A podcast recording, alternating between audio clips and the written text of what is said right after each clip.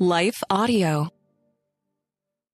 It's such a privilege to be able to read or hear the Word of God in our own language. I'm grateful for the Bible translators who have taken the time to carefully translate God's Word from the original Hebrew, Aramaic, and Greek into English and so many other languages. It's hard to imagine what life would be like and what it would be like to go through life without access to the Word of God. In just a few moments, We'll be reading God's Word together and praying through the content the Lord reveals to us in it. But before we do that, let's pause for a very quick message from the sponsors of today's episode. No matter what you're going through, you are not alone. Sis, if you've experienced pain in your father daughter relationship, I want you to know that you are loved and seen. I'm Kia Stephens, host of the Hope for Women with Father Wounds podcast, and I created my show to help you exchange your father wounds for the love of God the Father. Join me for encouragement, wisdom, and scripture.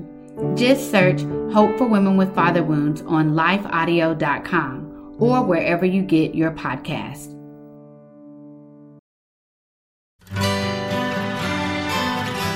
The Historical Jesus Podcast is the sweeping saga of the life and times of Galilean Jesus of Nazareth, as well as the faith, religion, and church founded to honor and disseminate his acts and teachings. Join me, Mark Vinet, on this fascinating journey through time, exploring the many great works of Christian theology, literature, architecture, music, and art inspired by the words and deeds of Jesus Christ. You're listening to Daily Devotions with Pastor John. I'm John Stange, and today's devotion is inspired by Colossians chapter 3, verses 12 and 13, which says, Put on then, as God's chosen ones, holy and beloved, compassionate hearts, kindness, humility, meekness, and patience bearing with one another, and if one has a complaint against another, forgiving each other. As the Lord has forgiven you, so you also must forgive.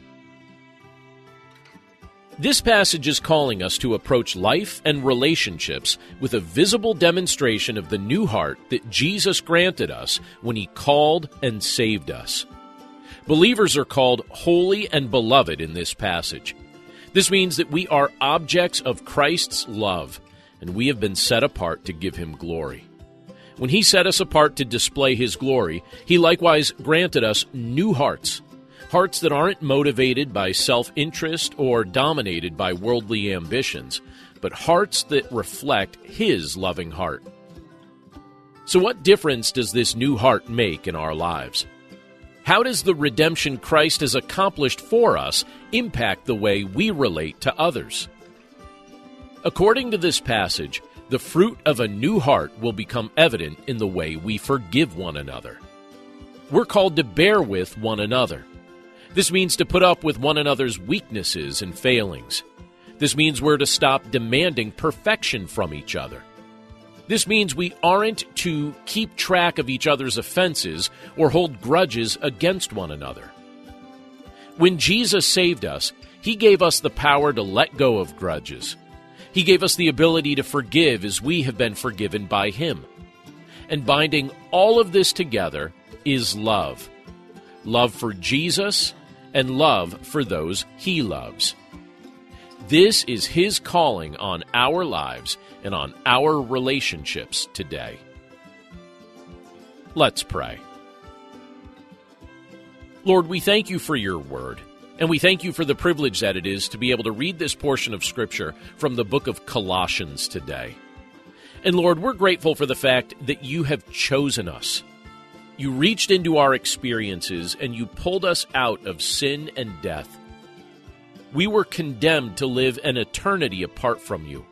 But you've rescued us. You've forgiven us. You've shown us great compassion. And as your chosen ones, you tell us in this portion of your word that we're to show compassionate hearts and kindness and humility and meekness and patience toward one another.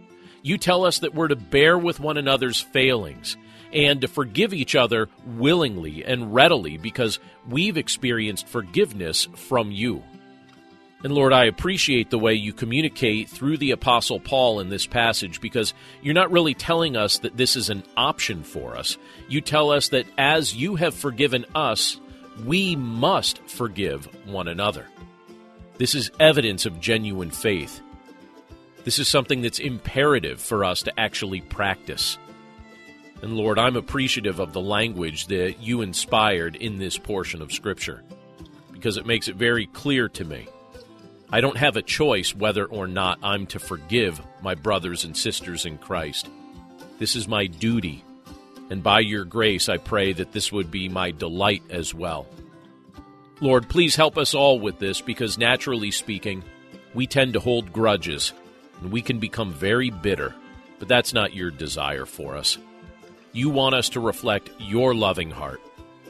So, again, Lord, as you have forgiven us, we pray that we would practice forgiveness in regard to the people that you've placed in our lives, that we would eagerly forgive them, knowing that that's evidence of the fact that we appreciate the fact that you have forgiven us. Again, we thank you for this challenge from your word, and we pray this all in Jesus' name. Amen. Hello, my name's Rachel Carmen, and I want to invite you to come over and listen to my podcast. It's called Real Refreshment. For years and years as a young mother, I chased after the wind, thinking that the world could offer me the refreshment I longed for. But it was only when I discovered it in the person of Jesus Christ that I really found refreshment. Come on over and join me as we dig into Bible study. I'll see you there.